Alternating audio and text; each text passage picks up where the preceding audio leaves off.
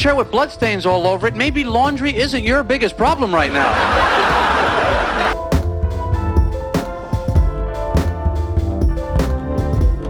I remember the day the candle shop burned down. Everybody just stood around and sang happy birthday.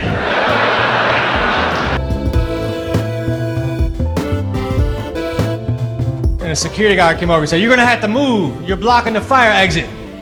As though if there was a fire, I wasn't gonna run.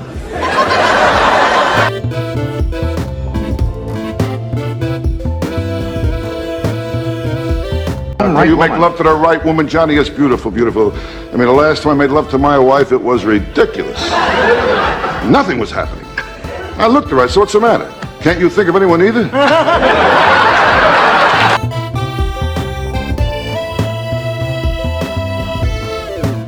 never learn, you know? Like a waitress will bring my meal. Hey, enjoy your meal. You too! But you don't have one, do you? I'm a doofus.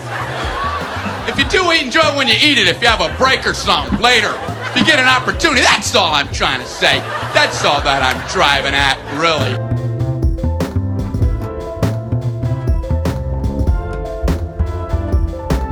Hello, welcome to Comedy Think Tanked, a podcast with Leonard Kimball and Nick Gordon, two comedians who know how to take a drink and have a thought. Sit back, get comfortable, and enjoy. Now, whether they're ready or not, here's your host, Leonard and Nick.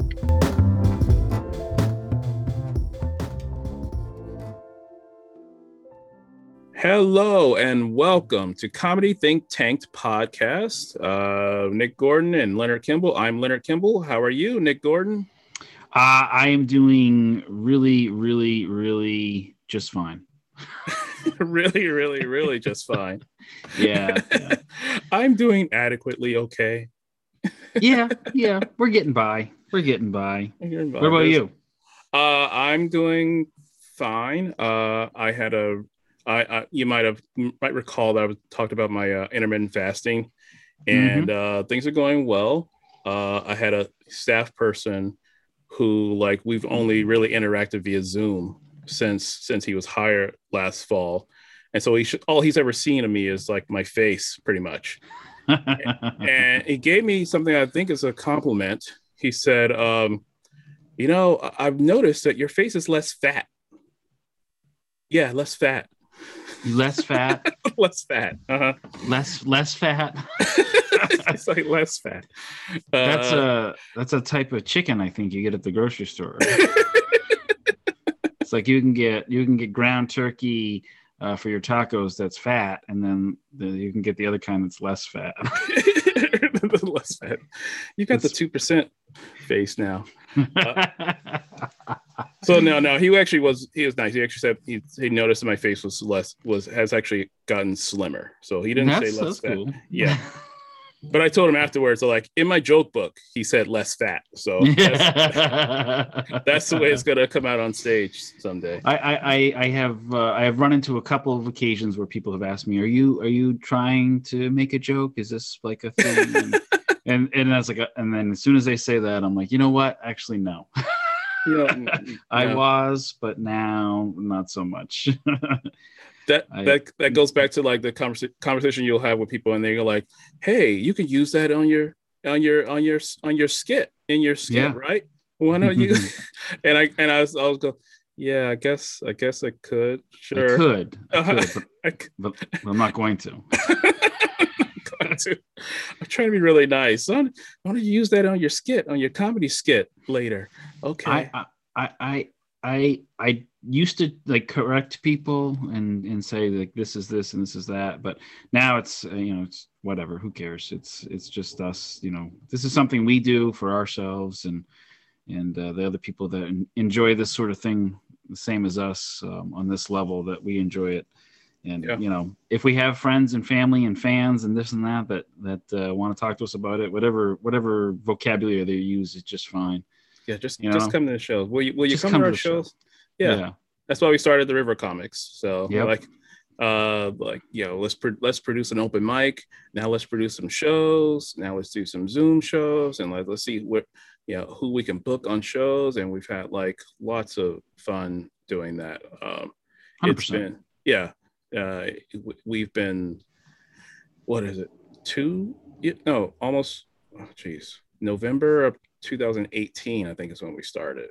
Yeah, so we're working into our third year of Yeah. uh, we, you know trying to produce stand-up comedy shows and open mics and you know help other people get mi- uh, stage time. Obviously, you know we started it so we could get ourselves more stage time, and you know we've been able to do that, accomplish that, and you know now we're in a situation where we're doing Zoom open mics and Zoom you know shows, but also we're starting to you know talk with people about doing stuff in person again, which is nice. And you know, Yeah. um, so you know, for everyone who's listening, keep an eye out. Hopefully, we have some shows that you can actually go and buy a beer at and get yourself out of the house and and watch a little bit of comedy, which will be great. And then uh, obviously, this we're going to keep doing some Zoom stuff and. You know, keep uh, keep producing from that end. But our guest today is uh, very prolific at that. Uh, he's been doing it. I'm not sure how long he's been doing it, quite honestly, but it's it's been I don't know, 400 years. 400 years. Yeah, He's At a little least- bit older than I am. Uh, at least since the the some of those uh, some of those days. I don't even know. I was going to come up with some sort of weird reference to 400 years ago, but um, I don't have that knowledge in my brain. Uh, come on, you like went to college and everything. Don't you know what was going on 400 years ago? Uh, what's today? 2021. Yes, 400 years ago. 400 years ago, I think uh, wasn't wasn't Babe Ruth setting a home run record or something? Yeah, I think so. Did he? Yeah. like, and uh, he point? Did he? Did he point? Is that 400 years ago? Was there baseball 400 years ago? I, I don't know. Yesterday seems like 400 years ago. For Christ's. I feel like we're going down a rabbit hole where I'm going to start. You're going to start referring to hockey, and I'm going to glaze over. And I'm like, I don't know what what you're talking about with your puck, the puck ball stuff. And I just hope you don't think Babe Ruth played hockey. oh, wasn't he a big guy? He, he, was- he would have been like- a good would- goalie. Oh, not like an enforcer. I just he he's, oh yeah, he just he just comes onto the ice just to start a fight. yeah, that's a real thing. That was a real thing. Not, Right. not so much nowadays, but uh, that was a real thing. and he probably would have been good at that. Who the hell knows? Uh, he, he he doesn't even bring a stick. He doesn't even bring a stick onto the ice. He just he just gets he doesn't even have his gloves on already. He just gets onto the ice. He's got no gloves on. He just He just punches a guy in the mouth and then skates right to the penalty box and says, he just goes across the ice, just like slaps somebody in the face, he's got a cooler there. With, cold. he's got a cooler already waiting in the in the penalty box with a beer in there. He's like, I'm cool. I'm done. Mhm. lights lights a cigar and says, "I like this game. I really enjoy this. This is fun." just puts food on the table. His five minutes are up. He just he hops out and he just skates right back over to the bench. He's like, I'm I'm done. Sorry. yeah, just just back and forth. He doesn't even know that other parts of the ice exist. yeah, I uh I that's not a thing in hockey anymore. Oh, no. Oh, you- that's you too actually have to pay attention to how you know. Anyway, that's um that's a conversation. But Mark Turcott, our guest today, I'm sorry. Did we get distracted? I don't I don't know. I don't know how we do that. We got to um we should probably write some stuff down. Oh yeah. Uh oh. People are gonna start, you know, peeking No, behind the no. curtain to think we're not no. prepared. No, we're very prepared. We're very Yes. prepared to uh, have a ton of listeners at this point in the show go, "Ah, I don't think I can do the rest. Ah! Well, hopefully, our team of editors will edit this part out. if if they are so inclined, they, if they're they so may, inclined. they may go forward. But Anyway, Mark Uh, Turcott. yeah, Mark Turcott. Um, uh, he's he's he is um, he's he's one of our favorite people um, here locally for uh, for comedy, and uh, you know uh, we've had the the pleasure of working with him on uh, a regular basis. We've had him on our shows with the River Comics. We've had him. We've been on his shows uh, over the years now that we've been performing. Um, so you know he's he's a great friend of comedy here in Maine and in throughout you know New England, and, and he's he's performed all over really. And um, you know, just to give an example, uh, he's he's he's performed down in New York at the Gotham Comedy Club. Uh, he's done the uh, World Series of Comedy, which uh, took him all the way to Sarasota, Florida. Um, he's he's performed at uh, Mohegan Sun at the comedy festival uh, uh, competition there. He's been to the Boston Comedy Festival, the Cleveland Comedy Festival, the North Carolina Comedy Arts Festival, Salem Comedy Festival, Maine Comedy Festival, um, and uh, he's been uh, on the Steve Katsos show. He's done the uh, the night show with Danny Cashman. He's been on Free Beer and Hot Wings. He was a judge at Mrs. Maine International Pageant. I mean, come on, how much greater? Oh, that's right. Yeah, that's awesome. Um, he's uh, he's been a keynote speaker. He's been uh, he's even done a holiday party for International Paper. Uh, I don't know. I don't know. I mean, how much bigger can he get? So he's been on television, like I said, with with uh, a couple of the night shows. The 207, you've seen him there. Uh, he's been on Channel Six. Um, he's been in print. he's, he's, he's he's been in uh, local newspapers and, and and magazines. He's been on the radio. He's a radio DJ as well. Um, you know, he's been on uh, some of our local rock and country stations. He even hosts his own. What's what's the uh, name of the show now? Oh God, oh, I feel. I, I feel bad. I feel bad, Mark. We W- uh, W-I-G-Y. WIGY, yeah, he does uh, mornings for them. Uh, the Breakfast Club um, has on a lot of uh, great uh, comedians and, and local uh, interest, interesting people from the local area. And he runs Main Event Comedy, which is, as we mentioned, how we really get to know him. Um, He uh, he's got shows currently running every Saturday night at uh, Craft Brew Underground in Auburn, Maine. And pre-pandemic, he was all over the state uh, with different shows. He's uh, he's been up to uh, Doolin's Pub in Litchfield and down to Island Dog Brewery in South Portland. He's got a great venue in Gardiner, um, uh, Johnson Hall. Johnson Hall. Which is, yeah, what a, what Yeah. a spot for comedy, huh? I have, yeah, I have, I've had one of my best sets ever was done at Johnson Hall. That, that place is gorgeous. yeah. It's it's a nice place, and I hope we we all get to go back there again someday. He he runs the Bricks and Bridges Comedy Festival in the Lewiston Auburn area, uh, which uh, was postponed last year, but it will make a comeback, I'm sure. And he's done three rounds or so, uh, or three different uh, competitions of the Tightest Five, and and uh, you know Oh. he's he just he promotes comedy. He is comedy. He lives and breathes comedy, but uh, you know also other stuff in his life that um, you know is, is very interesting. He's a photographer and he, he's a he's a dad to two wonderful kids and he's a great husband and um, you know he's an all around good guy and uh, we enjoyed uh, having a having a nice conversation with him. Yeah, for sure. You can't can't say enough about how much Mark has supported, uh, you know, a lot of comedians in the local area. You know, uh, me especially. I, I really appreciate the the the guidance and the the friend, friendly ribbing he's given me over the years.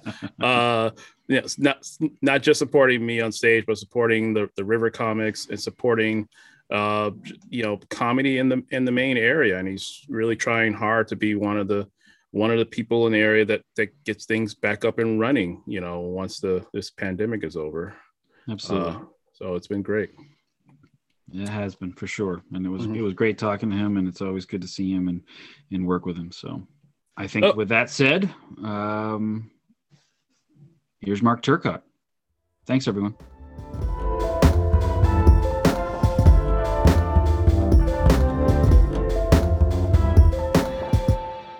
hey it's mark turcott with no sound I got you. Can you hear me? Oh, yep, we got yeah All right, good. Is that an old Portland Pirates jersey behind you? It sure is, buddy. Oh man, Dude, it's signed by the entire team, the champion, Wait. the Calder Cup champion team. Yeah, I will I will give you. uh it's pretty sweet. It's pretty sweet. What do what do you want in exchange for that? When Hold actually, nick's like i'm pretty attached to my current kids but you can have any future you can have any future kids oh, it's got the rich aluminum logo on it, and oh man, Mark, dude. that that is fucking awesome. Yeah, Sherry and I used to be season ticket holders. I got, uh, yeah, Stefan Ustorf, Oh, Jeff Nelson, Todd Nelson, Steve Poapst. That's that's really sweet. I want that in when you die. I want you to. All All right. It's a want- deal. nothing, nothing else from me. I don't want any more spots the rest of my life. Oh, damn. I, I had you on a good show with Zenobia and Casey Crawford too. I know, but I'll give it up for the jersey. We got an official record now that that jersey belongs to Nick. And, right. oh fuck, we're recording. Oh, you're recording? Yeah. no, that's pretty sweet. So, so you you I'm on the hook. You were uh, you were a season ticket holder back in in, in uh, the Portland Pirates back in 93 94 then Yes. yep Yeah, the year. Yeah, I think that did they win the Calder Cup their first year? yeah the second. It was their first. Yeah. yeah yep Yeah. I uh, I distinctly remember it because the year before the University of Maine had won uh, the national championship and I was like I was like 12 years old so I was right in that wheelhouse of like very very easily influenced by things that were exciting Yeah. hockey for like two years straight was you know was the it was the uh uh the Maine Black Bears and then Portland Pirates in back to back years I was just like this is amazing 12 13 years old and, and our local Yeah. teams are are winning Yeah. championships so Yeah, it was pretty awesome. I, we had seats uh, two rows behind the goal. nice Yeah, from the two rows from the floor. Was Yeah. Good old days of good times. good times And we actually Sherry rescheduled our uh, wedding rehearsal dinner so we could go to a game. Wow. yeah, yeah, she was she was hardcore back in the day. that's when you knew she was a keeper right there That's right. That's right. Yeah. She's the one. No Yep. doubt.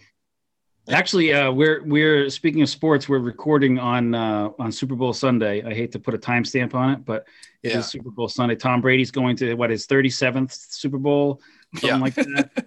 And he's Uh, he's about to lose the most Super Bowls ever by a quarterback. is that so? So you got you got the Chiefs in this game? Is that is that your? I hope so, man. I, I just want I want Patrick Mahomes just to leave Tom Brady in the dust. I want Patrick Mahomes to win 13 Super Bowls and lose Yeah. none. Yeah. He's really good. He he Yeah. could he could do it. He could do it. I don't. No, I he's don't- gonna get hurt. You know he's gonna get hurt. He's gonna have a career-ending injury, and then Yeah.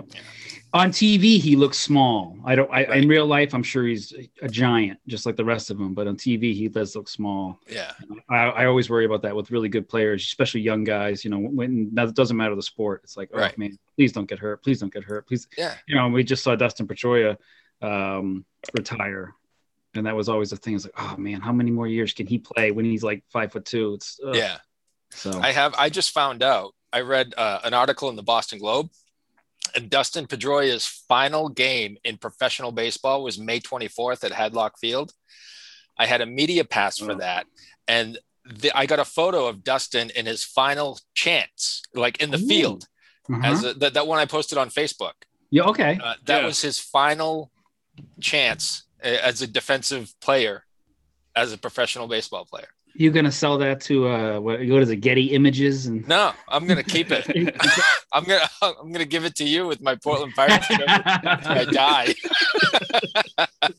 many, many, many years from now. Unless Nick Well- sneaks into your home late at night. Oh, again. Jesus. No, I am not coming to Lewiston for anything. Yeah, yeah. You're so much better than us now being in Bath. Being in Bath, I tell you what, over here by the by the ocean. I'm surprised you still associate with us Lewiston Auburn people. You're my only friends.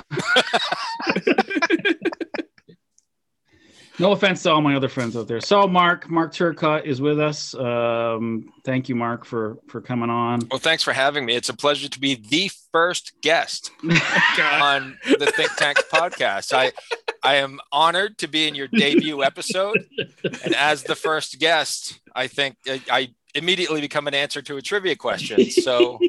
Uh, this is great. I, I appreciate the both of you thinking of me first to have have uh, have me on as your first guest on this podcast. Well, you all are. right, that's been Mark Turcott. We're Yeah. ready to. if we make this interview short, then I can I can edit it really quickly, and then maybe it will be the first one. oh, we got lost to cover. We got lost to cover. Yes, uh, Um, we should start with me being the first guest. Yeah. you were the first guest Of Sunday. in, on yeah on Super Bowl Sunday. There's Huh? there's a trivia. Well, I'm a little hurt. No, No, no, no. We, we're, we're gonna. I, I should I show you a screenshot of Nick Gordon's message to me where he said we wanted you first. Jesus, I First. go back and look. Yeah, the, these these first three episodes, everyone's gonna everyone's gonna be every uh, interviewee is gonna comment on like, oh, is, am I your first interview? Yeah. Am I your first interview? So I was so honored. I'm like, they thought of me first, and this means the world to me. He There's really no is- way that they would think of having anyone else on. don't don't blame Nick. It was this some associate producer got that text out to you. Oh, okay. Yeah, we're gonna fire somebody. Uh, yeah, yeah. Someone's getting canned right quick. Mark, do you think you could have gone pro in any sport? Do I think I could have gone pro? Yeah. Um, no, well, no. The best sport I was at, I, I, my best sport was running. Oh, jeez. Uh, but I, I did play everything growing up. I was best at football. Yeah. Uh, I played. I never played high school sports, but I played everything up until high school. Uh, I, I I started in high school with with the wrong crowd. Uh, we, we moved to. Maine, and a week after we moved to Maine, I was a freshman at Lewiston High. Ooh. So I missed everything. You know, I didn't have that natural progression of playing in middle school and then on to high school. Uh, Yeah. So yeah, but I I played as a youth. I uh, baseball and football were my sports, uh, but then I got into running, and I I, uh, I did well in running. I, I I- I saw great great improvements. I was cool. dedicated, and uh, I ended up doing a marathon. Did a couple half marathons, and yeah, learned a lot. Learned a lot about how to pace myself, Yeah. and uh, yeah. So I think if I were to excel in any sport, it would be running. And, Oh. and does that translate into comedy for you? As far Yeah, as I I think yourself? I think it does because uh, running is a solo sport. Right. just like comedy and it all depends and and i think what i learned about running is i became 100% dependent on myself because i hung out with other people that were obviously better than me when i started and they didn't seem to be having any fun. They Mm. were always like oh i gotta train. I gotta eat this. I gotta go to bed at this time. I, I gotta beat my my personal record and all that. And i'm like don't don't you have a day job? Don't you work 40 hours a week or 50 hours a week? And then you come out and you do this on the weekends and you get stressed out about it. So i stopped hanging out with those people and i hung out with people who were just in it for, for the fun of it. Yeah. um, but that did translate into getting better. I just uh, i just wasn't interested in uh, any kind of regimented training that they were into. Yep. Yeah. uh, especially with the marathon i was not interested in any marathon training and that's why it almost killed me I can imagine. I can't even. I mean, I have. I could run around the block here. It's probably a mile around the block, so to Yeah. speak. And uh, I, I don't even want to go do that. yeah Let alone But- train.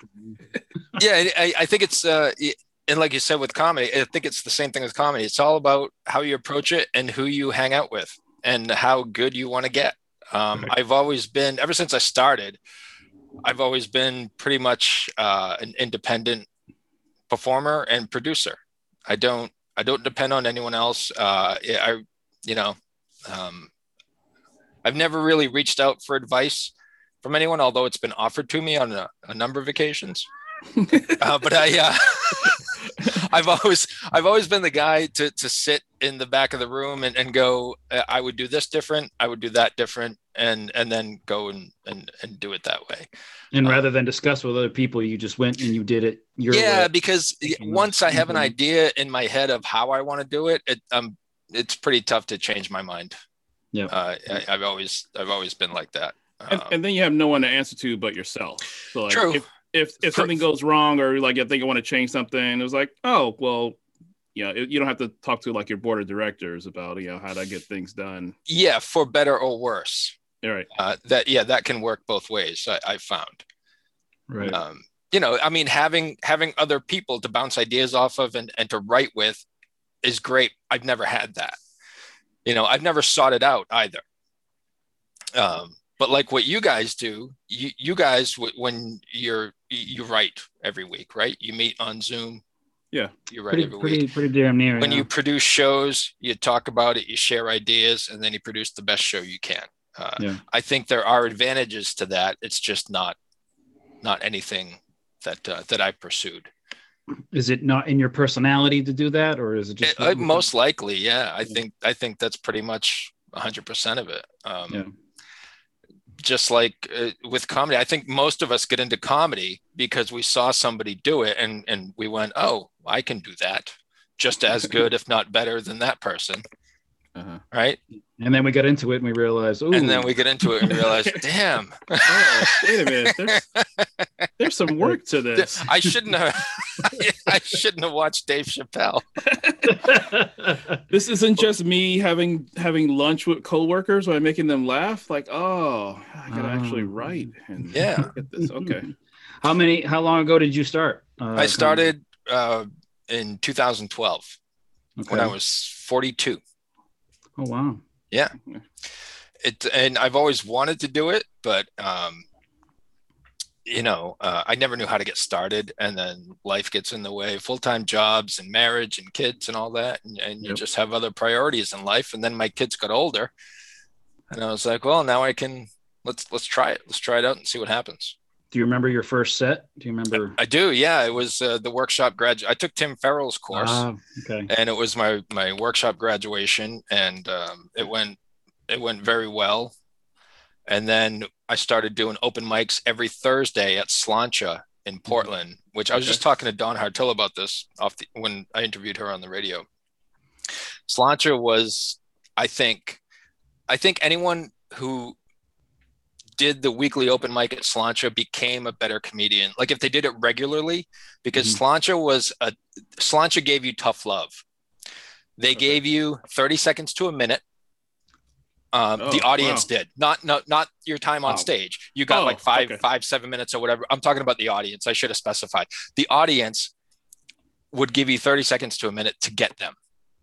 And Wow. if you, if they decided you weren't funny, they would just, they wouldn't heckle. They wouldn't, you know, throw things away. They just go about their business. They start talking again, or they turn to the bar or whatever and that Oh. made you a better comic you know if i if i'm going to slainte you have to have a plan going into an open mic like that you can't go up i'm just going to wing it otherwise it's going to be a bad night but um i haven't seen or performed in an open mic like that since Interesting. and i i think that's what's missing from comedy now is tough love Here locally, yeah. Yeah, well, locally, absolutely, and I th- I wish we had more of it um, Yeah. because I think for me, anyways, that was a driving force for me to get better. I got better every week by going to Slainte because I knew if I went there unprepared or without a plan, it was going to be an absolute nightmare Now, and a waste and a waste of a trip to Portland. Uh, and, now, was, it, was this just the audience giving you the, the tough love, or were the comedians also? Uh, pretty much the audience. The comics were in the same boat. You know, they Sure. they were supportive, but they're not going to laugh at stuff. They're, they're not going to laugh just to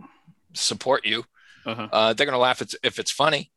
Um, but the audience, I, I think, um, yeah, it, it was just a, it was a very, um, it was a great environment to grow up in as a as a stand up. Even though I was obviously uh, uh, 42 years old at the time. Mhm. Um, yeah, it, it was, and I think anyone would tell you that. I know Brian Brinegar ran it for a while. Paul Hunt was running it um, when I was doing it. He was hosting, and it, it was pretty much the same crew every week. And we had, you know, a couple, uh, couple new faces here and there. But when I look back at when I started at comedy, uh, that was it. Like the Slainte open mic. I don't know how long it lasted. It's probably probably six or eight months, and then they ended up closing. I remember hearing when I first started. I remember hearing a lot about it being so good and whatever. Yeah. You know, I was at Mama's Crowbar a lot and Bull Yep. A lot. And, Yep. and people always talked about how great that was in comparison to how bad they thought. You know. Yeah.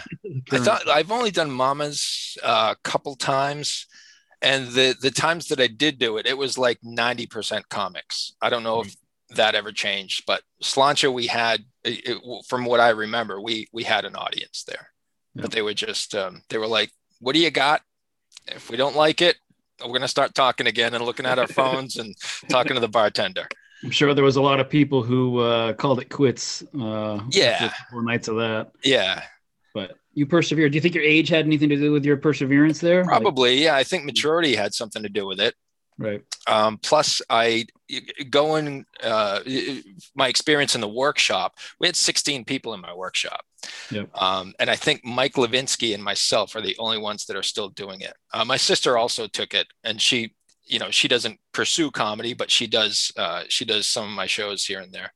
Um, Right. But yeah, Mike Levin. Out of those 16 people, it's just me and Mike that continued, and I um, I definitely noticed a difference in that workshop where I'm like, um, I my writing was pretty decent and I needed to work on my performance and my confidence. But beyond that, I'm like, I think I, I can do this. You know, I, never, I never thought that I was going to quit. I never even considered quitting comedy, even like the worst open mics, uh, the worst shows. Um, th- that thought never crossed my mind. I always had, I always had uh, pretty good confidence going in because I always had confidence in my writing. And I said, if my, if my performance can catch up to my writing, I think I'm going to be okay. I'm, Right. s- I'm Oh. still still hoping to So that's- uh, I, to make pretty- that that marriage. yeah, it's pretty interesting because I, I was I was thinking about uh, like when is the point where you just you sort of decide, yeah, I'm going to stick with this, but that, that sounds like that was pretty early on for you. when I I knew I was going to stick with it, the first class in the workshop when Tim Farrell he had us all in a circle. And he's going around. He's like, "All right, just tell me who your favorite comedian is, and tell me something about him or whatever." And I'm like, this i've been waiting for this my entire life. Just people who love comedy and want to talk about comedy and and just have it in their blood. Um, and i knew like every week after that was just going to be awesome and and i was going to get better. And yeah I, I never had any doubt. Like after that first week i i just i fell in love with that process. Uh, and and then we started writing and you realize how difficult it is. And then you're telling the same jokes to the same people every week um, and some people either it's it's it's easy to bow out of that situation where you're like these these guys have heard all my jokes. They don't want to hear them again. Or you can pretend they're a brand new audience and you can just fine tune and hone your inflections or your presence on stage or, or your your mannerisms. You know you can use that time rather than just going up and that's what drives me nuts about about some people who see familiar faces in the audience. They're like they've already heard my stuff. They, they're going to be sick of it. They're not going to laugh rather than using that time to get better yeah, on stage because to me sta- when you're on stage that time is precious. And people who who disrespect that um, or you know treat it like it's not a big deal just drives me nuts at times i've and been told i'm pretty team. yeah, yeah, yeah. I've been told I'm pretty fun to watch at shows because you know you guys know. I mean, I've told you a Yeah. million times stuff that drives me nuts about comics, and and I'm sure I do things that drive other people nuts. But uh, it's just because I love it so much, and I I, I just wish people, um, you know, just you just want everybody to respect it more. Yeah, I, I've been at shows of yours where I've leaned over to someone at my table and I go like, Mark, Mark hates that. Mark, yeah, that, that thing that that thing Yeah. you just did. Oh yeah, Yeah. Mark, Mark hates that. That's not when Yeah. I, I I wasn't on stage, was I at that time? no, no, no, no. no, absolutely not. No. Yeah. Okay. and I I catch myself doing some of the things I hate too, which is why, uh, you know, you, you can't um, you can't be that hard on people when when you do it yourself. Right. Uh, and you, yeah, you just try to. It, it, it's funny though when, when you do that, right? Because you you you feel yourself doing it, you do it, you're like, no, stop it, and and then you just keep doing it, and then Yeah. afterwards. But having that ability to to self reflect and to and to self edit in the moment and afterwards. Yeah, yeah. I I did it like two weeks ago, um, Mhm. a- and I just I hated my like on stage. I'm like, you idiot! Why would you would you go and do that? the crowd is going nuts, but at the same time, Yeah, right. Why am yeah, so but I, I? I think you guys probably would agree that it's the most disrespected art form out there. I don't think it's even yeah. close.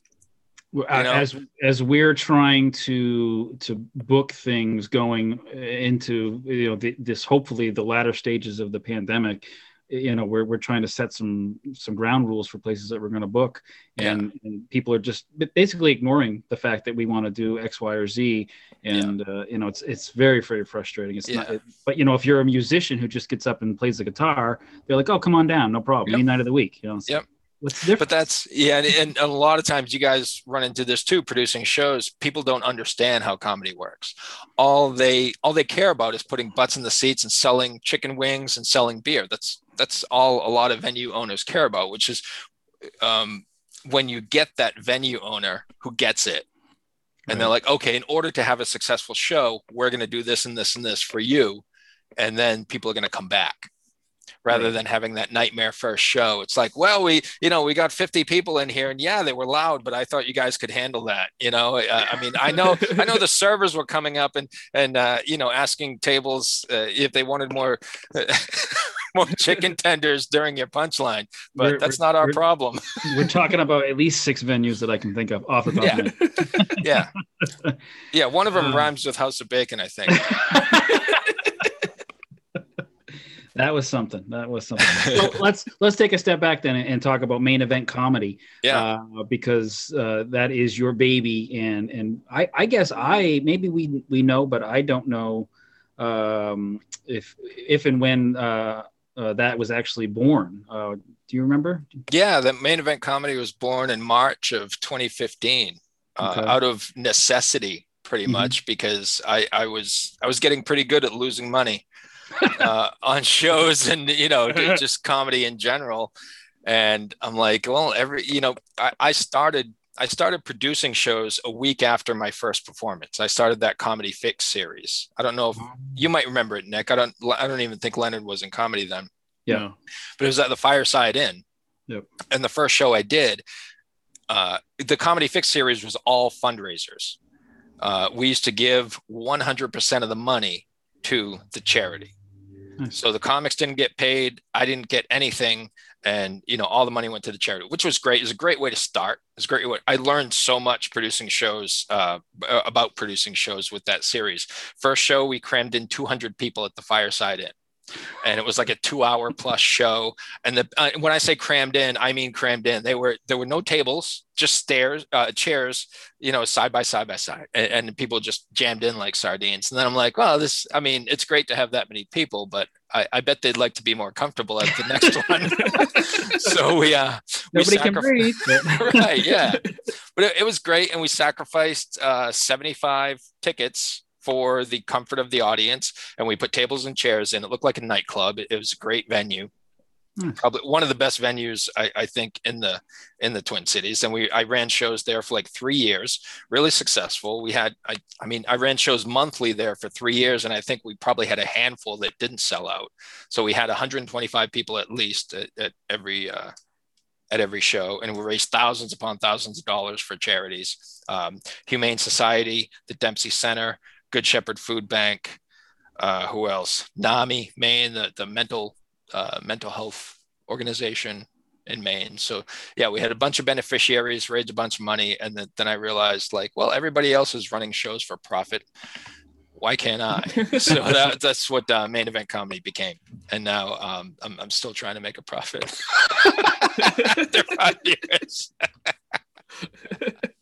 but I think yeah, fundraising shows were, were a great way to start yeah. uh, yeah. because there's you know um, everybody wins in that case you know uh, and then i started i did start paying the comics i felt guilty uh, so i think it was like 20 25 bucks a spot for the comics but i mean the room was so great and it was full every month and word spread and then everybody you know boston comics and new hampshire comics wanted to come and perform so absolutely and then i met i, I met so many comedians through that series uh, it, it was it was a really good start. I think if I would have started with um, with for profit shows, uh, it probably wouldn't have gone as well.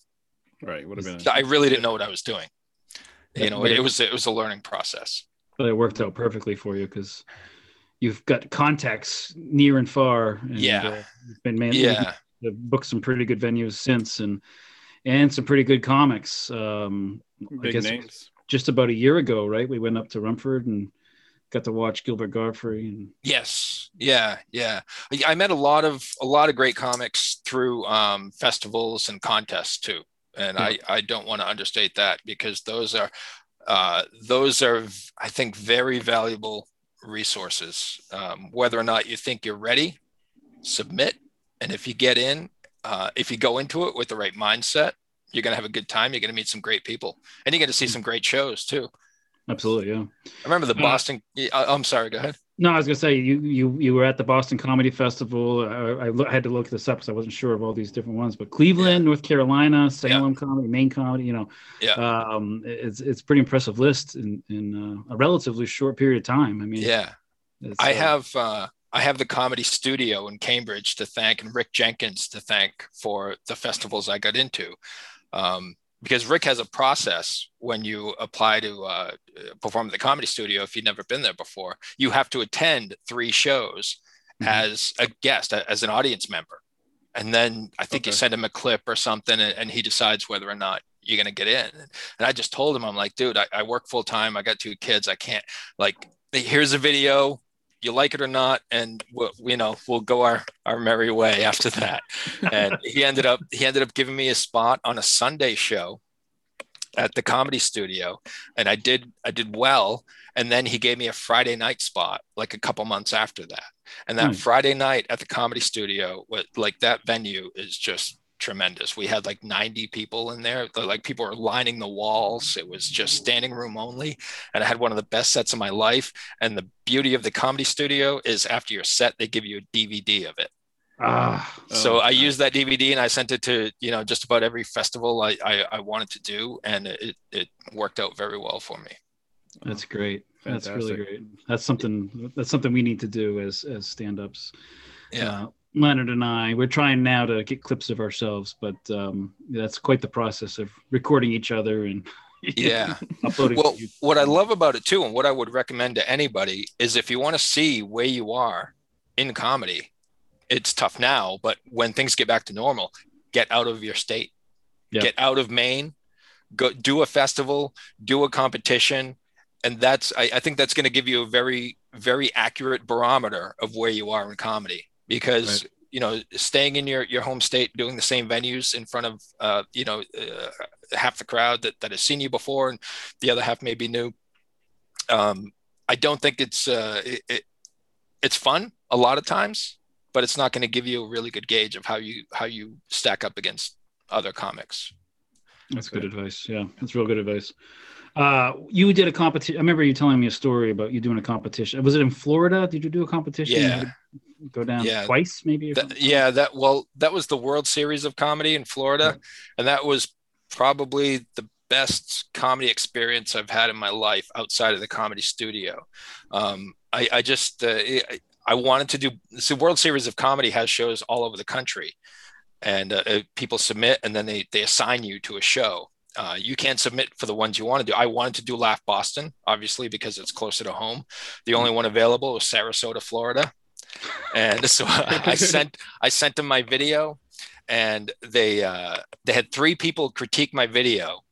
A couple of them didn't really like it, and they said, "Well, we're not going to uh, we're not going to put you in this contest, but keep trying. Send us another another video, and we'll see about next year or whatever." And then they had a couple of people drop out, and I was I guess I was pretty high on on the list as far as alternates so then they they and they gave me a spot in Sarasota, and I was like, okay, cool. So I booked a hotel for one night, the, the night that I was that I was scheduled to perform. Uh, we went to um, McCurdy's Comedy Theater in Sarasota, Florida. Uh, sold out show of 300.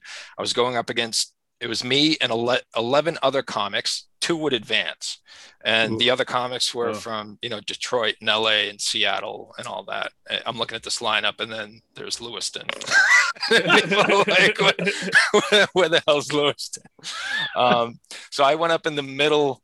Uh, I, I think I went up fifth or sixth, and had did. They gave us seven minutes, and I had I had a, a really good set. I was very happy with it. Um, I saw everybody before me, and I saw everybody after me, and I'm like, even if I don't advance, I'm happy with what happened here tonight. You know, right. so then uh, then Joe Bowers, who runs the World Series of Comedy, goes up and he goes, "Okay, you're two you're two comics advancing tonight," and he said my name, and I, I just about shit. Uh, and then, and then, uh, yeah, so I, I, go up and shake his hand, and I'm just looking at that crowd of 300, going, Jesus Christ, and, and uh, yeah, so it, it was, and then I, I had like a quarter mile uh, walk back to my hotel room after that show, and I have no problem telling you guys that I cried the entire way. Wow. Not ugly crying, just No, no. lip quivering. Um, yeah, that's how happy I was. Can't Um, believe. yeah. Yeah. yeah, Oh, that's fantastic. That's awesome. yeah. Uh, so then I made it to the semifinals, and that was two nights away. So I I made it out of out of was it 36 comedians uh, throughout that that competition. I made it to the final six. Wow. um, and then I uh, I came in. I, I think I missed a trip to Vegas by one. I came in fourth out of out of the six. So the top three got to go to Vegas, and I came in fourth. Okay. You still could have gone to Vegas, just not. I could have. Oh, I totally could have. And just yeah, you're allowed there. You're yeah. allowed. yeah, and I, I kind of screwed myself uh, because the the three comics that went before me like destroyed and that they were great and all that. And in my head, I'm thinking, oh my god, I, I got to change my set. I, I got to uh, I, I got to speed things up. I got to cram as many jokes as I can, and, and that that just I sabotaged myself. And I promised my like after that, like I, I'm never gonna allow that to happen again. Um, so yeah, that was still still the yeah one of the best experiences I've ever had uh, comedy related, and and a big part of that too was because it was away from home. Right. You know, um, Every, everyone wanted to see. Oh, what can Lewiston, Maine do? exactly yeah. So I and one of my one of my favorite memories from that um, a guy named Corey out of Seattle. I can't remember his last name, but I did my I did my set in the semifinals, and I came backstage and he had already gone and he he saw my set and he goes where'd you say you were from and i said lewiston maine he goes you got to get the fuck out of lewiston maine so i mean that was cool you know um, Uh, that, that's a compliment. That's that counts as a compliment, I think. Yeah. yeah I, I think so yeah At least in the comedy world. and then it was it was after that, right? That you uh, you got to perform in New York City at the Gotham uh, Yes. Comedy Club. yeah Uh, and yeah that was through something you guys are familiar with is comedy wire Oh, yeah Oh yeah. back Okay. uh, i was on comedy wire when they first launched and um, writing jokes every day writing one liner jokes every day you know multiple just like you guys I, I don't know do you guys still do that on uh, We haven't Not done as much. for a while, Yeah. but yeah. yeah. i used to be on that site like I, I get on in the morning have my coffee and just start writing uh, uh, jokes and then they had a uh, they had some contests going on and they were starting to make a name for themselves they're based in new york city uh, they, they have an affiliation with gotham comedy club and the owner there and uh, they had a contest they had a joke writing contest and i can't remember exactly how it worked but they took some of the best jokes from you know that week or that month or whatever whoever got the most votes and what they considered to be the best jokes. And they came up with uh, like i think 10 people. And those 10 people got to submit a video to the uh, manager or the owner of gotham comedy club. So i did and i came in the top three. So we got a spot on gotham comedy live. Wow. and when I was when I was booked to do my spot on Gotham Comedy Live, AXS TV, uh, the the contract they had with AXS TV expired, and they did not renew. So I never got to do Gotham Comedy Live, but I did get to go to Gotham Comedy Club and, and do like 15 minutes there. Yeah, I think Comedy Wire still does. Well, they did pre-pandemic open mics for for Comedy Wire participants, and uh, and I was I was invited to do the their I think it's called Right Label now, but you know their their pro writer thing. Yeah. Uh, can actually make money writing commercials and whatnot. I, I Yep. got to do that for a little while, and it's still out there. I could I could, but um, and of course the open mic for them is pretty well shut down. Yeah. Um, so there's not a lot of opportunities, but I haven't been on that website in a long time. It's, you know, but- I, yeah, I, I used to love it. Uh, it was, it was, it encourages you to keep Yeah. writing, you know, because there's new content every day. It's like, here's a headline. Comedy Wire is a great motivator to keep writing every day because instead of, you know, sitting down with a blank piece of paper or a blank monitor, um, you had prompts, you had, Right. you know, they'd provide the headlines and, and you just write your jokes from there. Um, but yeah, that, that also gave me like some quick one liners to start shows with because I host so many shows. You want to get those quick laughs. So Right. I used a lot of those jokes just to get quick laughs with. And And you can do Get the show topical things to open up shows. Yeah. Yep. Right. Excellent. Okay. you, you usually do host your your shows through Main Event Comedy. Um, uh, it seems like almost exclusively. Um, what about you actually performing? Like, I mean, I know we've booked you to close out some of our shows, but you know, are you look actively looking? I mean, obviously, everything we have to say is couched in COVID 19 Mhm. terms, but um, you know, are you actively looking to headline shows going forward in the future and you know be I'm not actively looking to headline shows. If people want me to headline shows, I'm more than happy to. Um, I, uh, you know, one of my uh, something that makes me laugh all the time is like people that that don't know me very well, or they only know me through me hosting main event comedy shows. And then they'll be on a show with me where I'm doing a half hour to 40 minutes. And they're like, I thought you only did five minutes. I thought you only had five minutes. Because uh, they ha- they've never seen me out of the hosting role. Um, but I think I think I think you guys would agree hosting makes you a better comedian. Oh, 100%. 100%. Yeah. I don't think there's any argument against that because yeah. the host is the one that goes up to a cold crowd and right. Has to get them, has to get them laughing. And then you have the comic after you that takes the bullet. right? The guy who has the hard the hard job. the first comedian of the, night. the first comedian yeah. of the night who takes the bullet. You're like, no, god damn it, I'm the that, that what what is it about taking the bullet that you can't stand that that term? Like I I've I've I've adopted that myself, and anytime anyone says it, I cringe and think of you. But yeah, uh, yeah. What, well, what about it that well, you the term taking the bullet, um, it, it makes that comedian seem like he's he's taking one for the team. It's like, all right, I'll go up to the cold crowd and I'll get them going, and everybody behind me, you ride my wave. Never mind the host that just did 10 minutes and got the crowd rolling. Right. You know, forget about that that guy or girl. Yeah, yeah. We, it's also we put you up first anyways because you're not very good.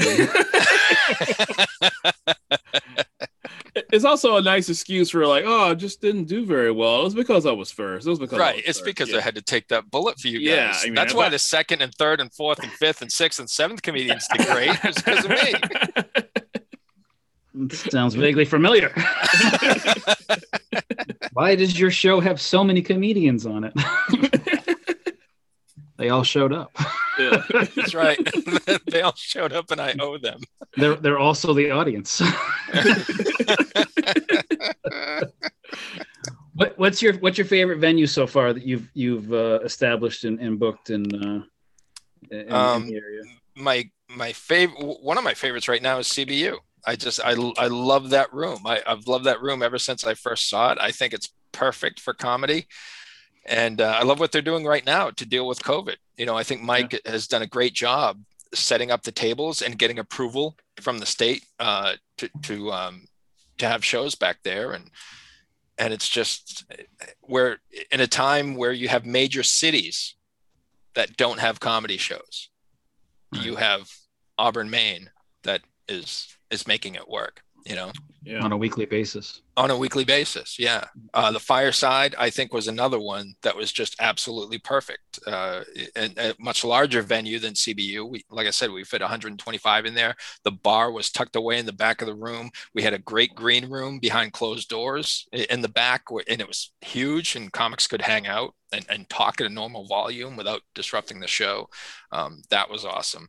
Um, uh, gotham obviously is just incredible. Those purpose-built comedy venues, I mean, you got to work pretty hard to fuck them up. If you're, you know, just, just like just like McCurdy's, you know, fit 300 people in there, and it's just everything is just top notch. Nice. Uh, have, did you ever get a chance to perform at the Comedy Connection in Portland?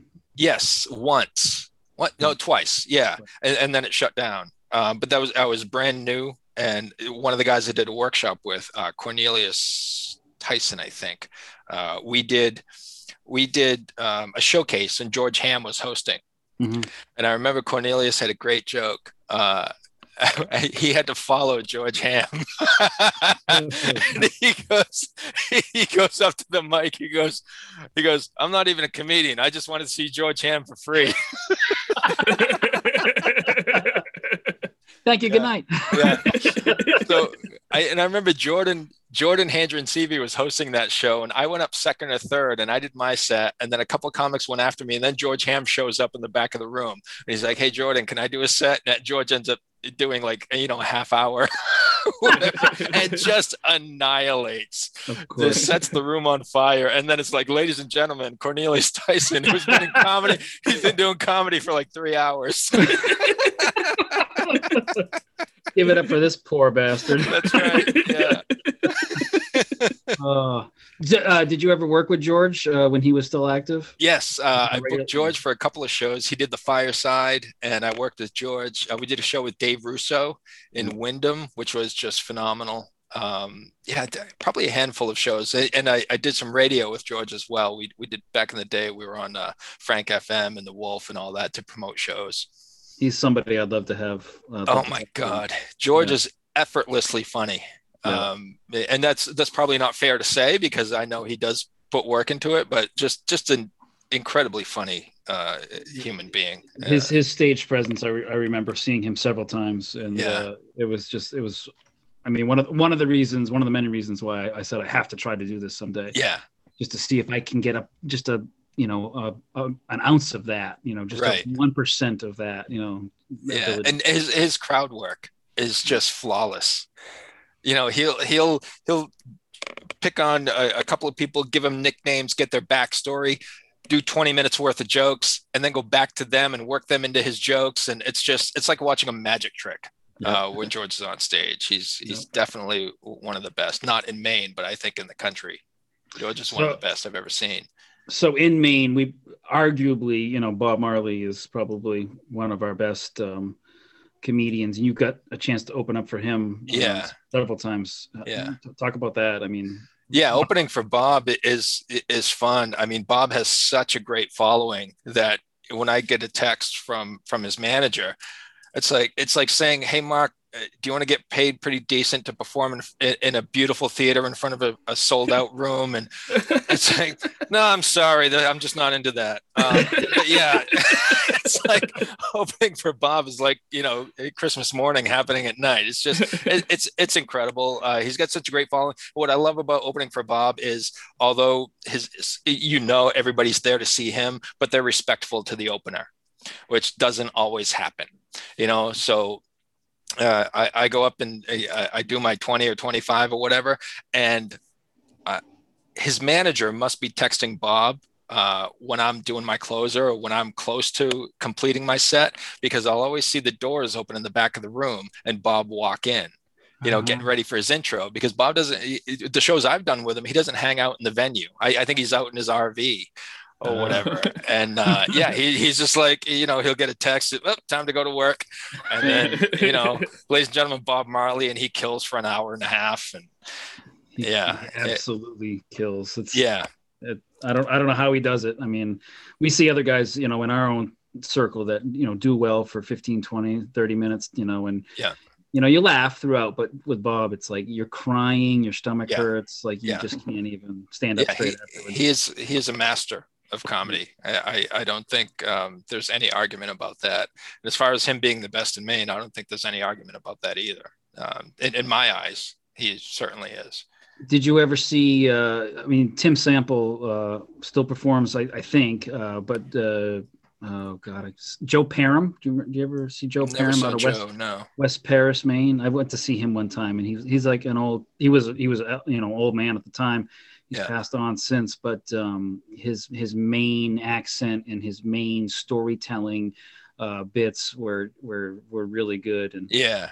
I, I feel like there's a progression from him to Tim to Bob, and then Yeah. you know on down the road to us, you know, somewhere. So we're all kind of in there. It's neat to, Yeah. think that. Yeah, I think Bob can do it all, though. I think Bob Oh, yeah. can do those the Maine characters and the Maine stories, but he can also go out to L.A. and, and just murder there Yep. as well. But yeah, I, don't- you know, I think those uh, I can, you know, I, I think Tim Sample would have a hard time with that. I'm not sure about you know the other guy you mentioned, but Well, he's you know no longer with us, unfortunately. But oh yeah, uh, so we uh, we, we see that you've been on some, you know, the, the Danny Cashman show, the Steve Katsos show. I'm not sure yeah.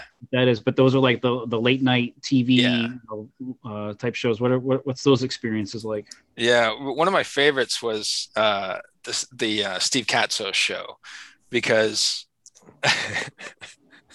I've never said this publicly, and he may hate me for saying it, but um, We can edit it out if we need to. no, no, it's no, okay. it's It's, okay. We're not recording.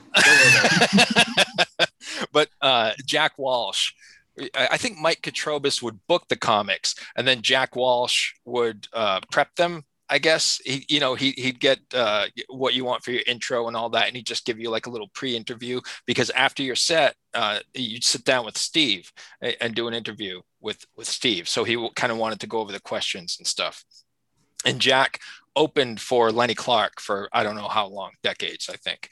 Um, so Jack has, has been there, done that when it comes to comedy. And he's sitting back there with me and he's getting my name and stuff. And he goes, How long you been doing comedy? And I'm like, uh, two and a half years. And he's like, Oh, Jesus Christ. he goes, Why the fuck do they keep sending me these goddamn and he and I'm sitting, I'm sitting, you know, right there with him. And he is just couldn't be more disappointed to have me in the room with him and to know that he is somewhat responsible for me being on stage. at the Steve Katsos show. And I, I just and I just remember at that point not even caring. It didn't bother me at all because I was prepared. I'm like, I got five minutes. I know what my five minutes are going to be for better or worse. That's what I'm doing. Right. So nothing Jack said bothered me, but I thought it was hilarious. And I, like it, in, I didn't confront him. I, I didn't let him know that uh, you know, he was getting to me in any way, but it was just his attitude I thought was hilarious, where he like right in front of me, just going, "Oh my god, I can't believe it, fuck."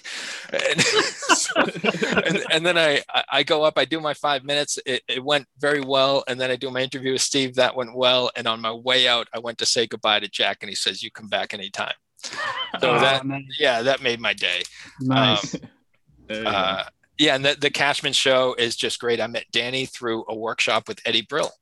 Uh, Eddie was in Bangor, and uh, I think Adam Hatch set up a workshop. And Danny Cashman would say, I had no idea who Danny Cashman was. And um, one of my favorite parts about that day was we all did the workshop, and Eddie had a show that night, and Eddie asked me to open for him. I think Adam Hatch was on the show and Karen Morgan was, and he wanted me to do like five minutes. And my first response was, uh, "Eddie, I can't. I gotta, I gotta go home and you know get supper ready for my kids or whatever." And then, and then, I went back. I went back to my table and I'm thinking, "What the fuck did I just do?" so I called my, I texted my wife. I go, "Hey, any chance you can get the pick up the kids and make supper? Would I get a chance to open for a guy who's you know um, was a talent booker for Letterman?" And she's like, "Absolutely. What are you nuts?" yeah, I guess I am nuts. Uh, yeah, I, I, opened for Eddie that night, and then Danny booked me on his show like a month or two after that. And I, I think I've done stand up on his show like three times, and I did panel once or once or twice. But he's hmm. Danny. Danny's just um, like talk about someone who loves promoting everything local, local music, local comedy, local talent you know, uh, in a such a professional setting like that, and such an entertaining show um, that's broadcast, I think every Saturday night on on three or four different networks. Yep. Um, so yeah, and that's another guy who's living his dream right there. Danny Cashman grew up idolizing Letterman, and look what he's doing now. Absolutely, yeah. Yeah.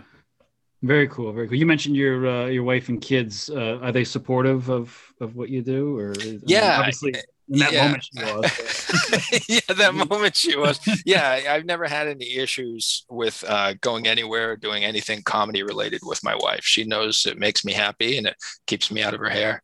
And uh, yeah, she's always been super supportive of of everything comedy related, and my kids as well. My, my kids have seen me perform a couple times at, at the shows that I've had clean shows uh, that they were able to come to. Uh, one of my favorites was one at um, the Theater of Awesome in Freeport. It's it's it's not there anymore, but it was run by um, Matt and Jason Tardy. And I was booked on a show there with Mike Donovan from Boston. You guys familiar with Mike? No, he, not offhand. Been, no. Mike's been doing. Mike's a Boston legend. He's been doing comedy since the mid '80s, right?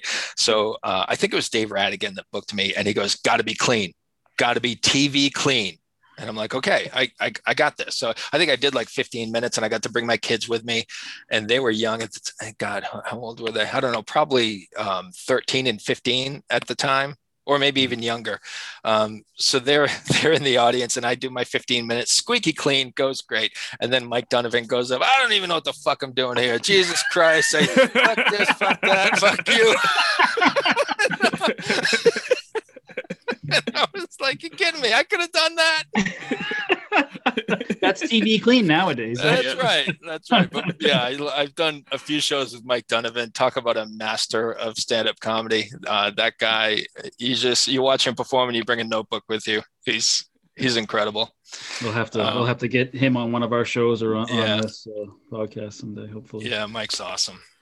Nice. But yeah, I've got to work with with so many uh, great comics. Uh, you know, whether it's being in the right place at the right time or, or what have you. Louis is another one.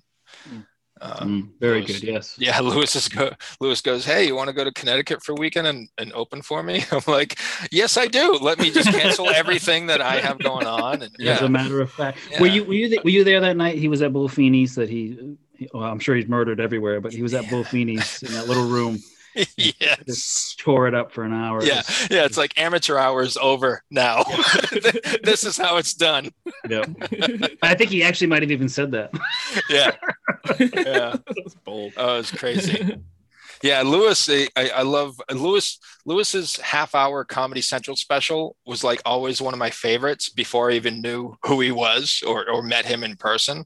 And I got a chance to you know shoot the shit with him on a on a ride to Connecticut, and and uh, I let him know that. And I'm like, how come you don't do this joke anymore? How come you don't do that joke anymore? And he's like, well, that one was stolen. That one was stolen, and yeah, like people just stole Oh. so many jokes from him. And I, Oh. I guess I, I guess the way it works is whoever does it on TV first owns it. you know, so We don't have Uh, to worry about that, do we? no, no, I'm No. good. no no worries here no worries here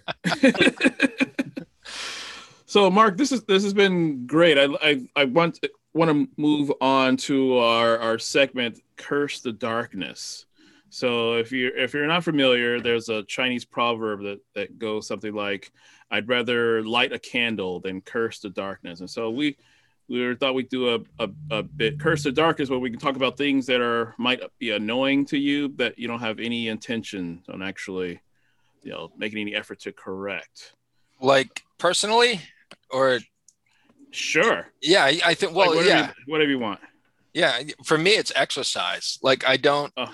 I like I look back to when I was running and I felt great and I was in the best shape of my life, and Huh. then I uh, I got I got Lyme disease and it knocked me on my ass for I don't know a couple of months, and then I never started running again.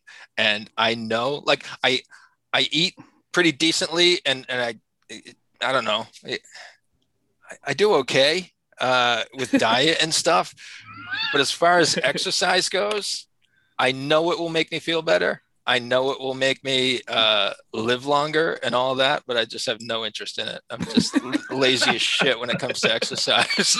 Like, i can't do this but mm, Yeah. well, effort Is that like, is that an appropriate answer for this question? I'm not sure.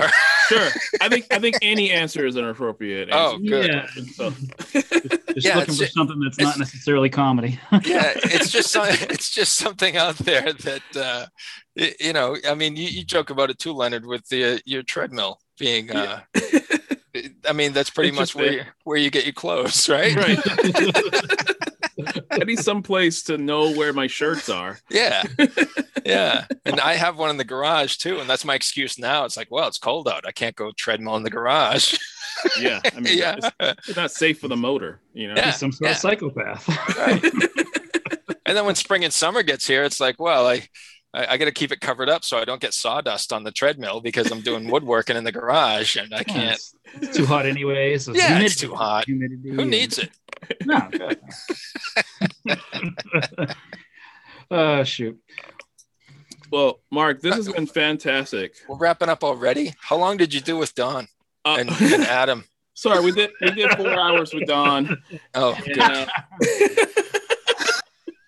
Uh, only three and a half with Adam, but you know we're we're we're bumping up to like 56 minutes with you, so we, we gotta we gotta wrap it up. Sorry. Yeah, yeah. We, Well, I mean, we we, can't, we, we, we could always can't be doing about- 57 minutes. we could we could always talk about your your gig at the uh, International Paper Holiday Party. I mean, if that's what you Oh, dude. was that a rough crowd or what?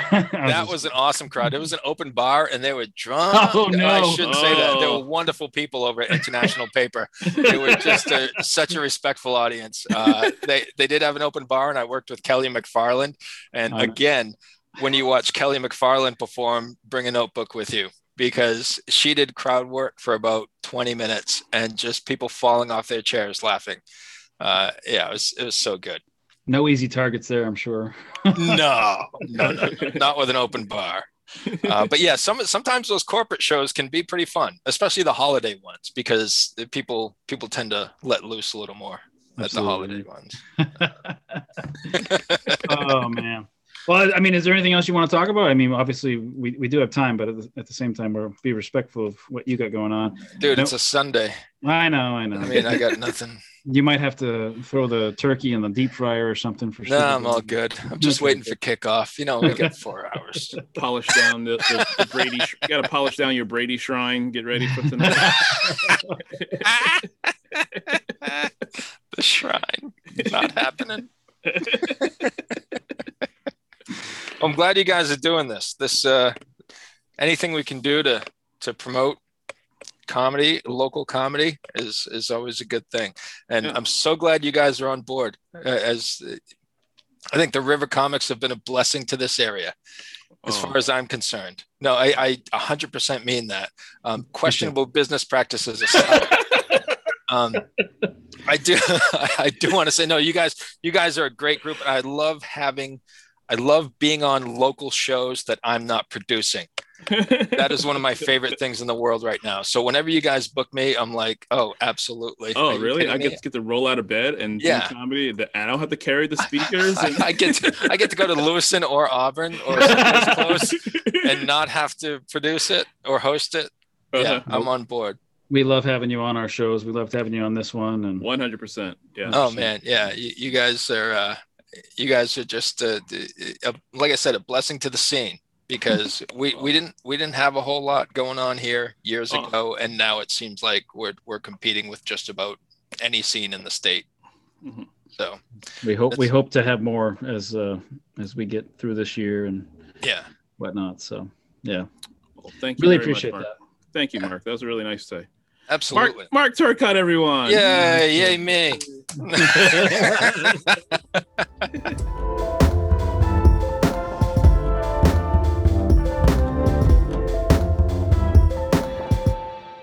All right, that was State of Maine comedian Mark Turcott, owner operator of Maine Event Comedy.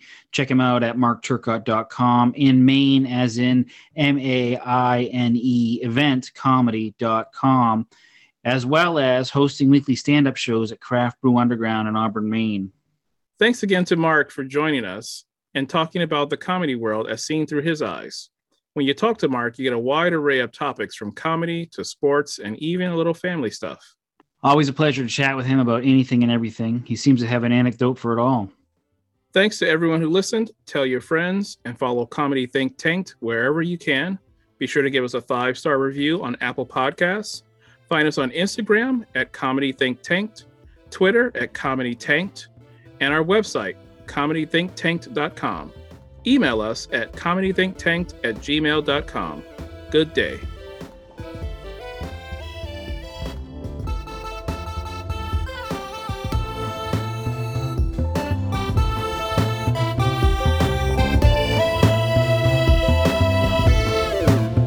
Theme music was written and produced by a minor, Ralph Bergfeld. No comedians were hurt in the production of this podcast. All audio snippets of actual funny punchlines were not written or performed by any of us or our subsidiaries. Rather, they are express written bits of professionals we admire. Let the civil actions be filed. Any opinion heard, actual or implied, is that of Comedy Think Tank's producers and their guests. Any slight, insult, affront, slur, disparaging remark, snub, rebuff, rejection, or spurning, no matter how derogatory, pejorative, or abusive you may feel it is, was not intended but for comedic entertaining purposes only. Thanks for listening.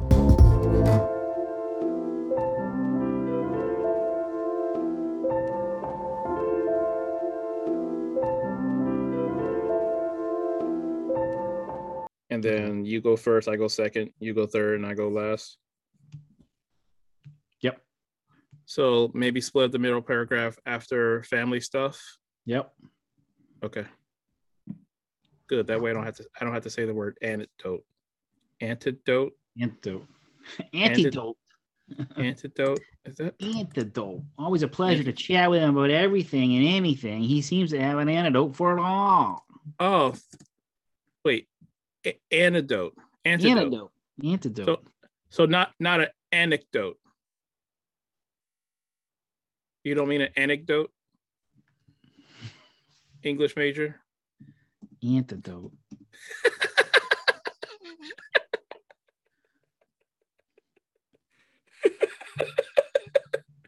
I mean, if you think that Mark has an antidote for everything, that's fine. But I didn't. I didn't just. I didn't get the context.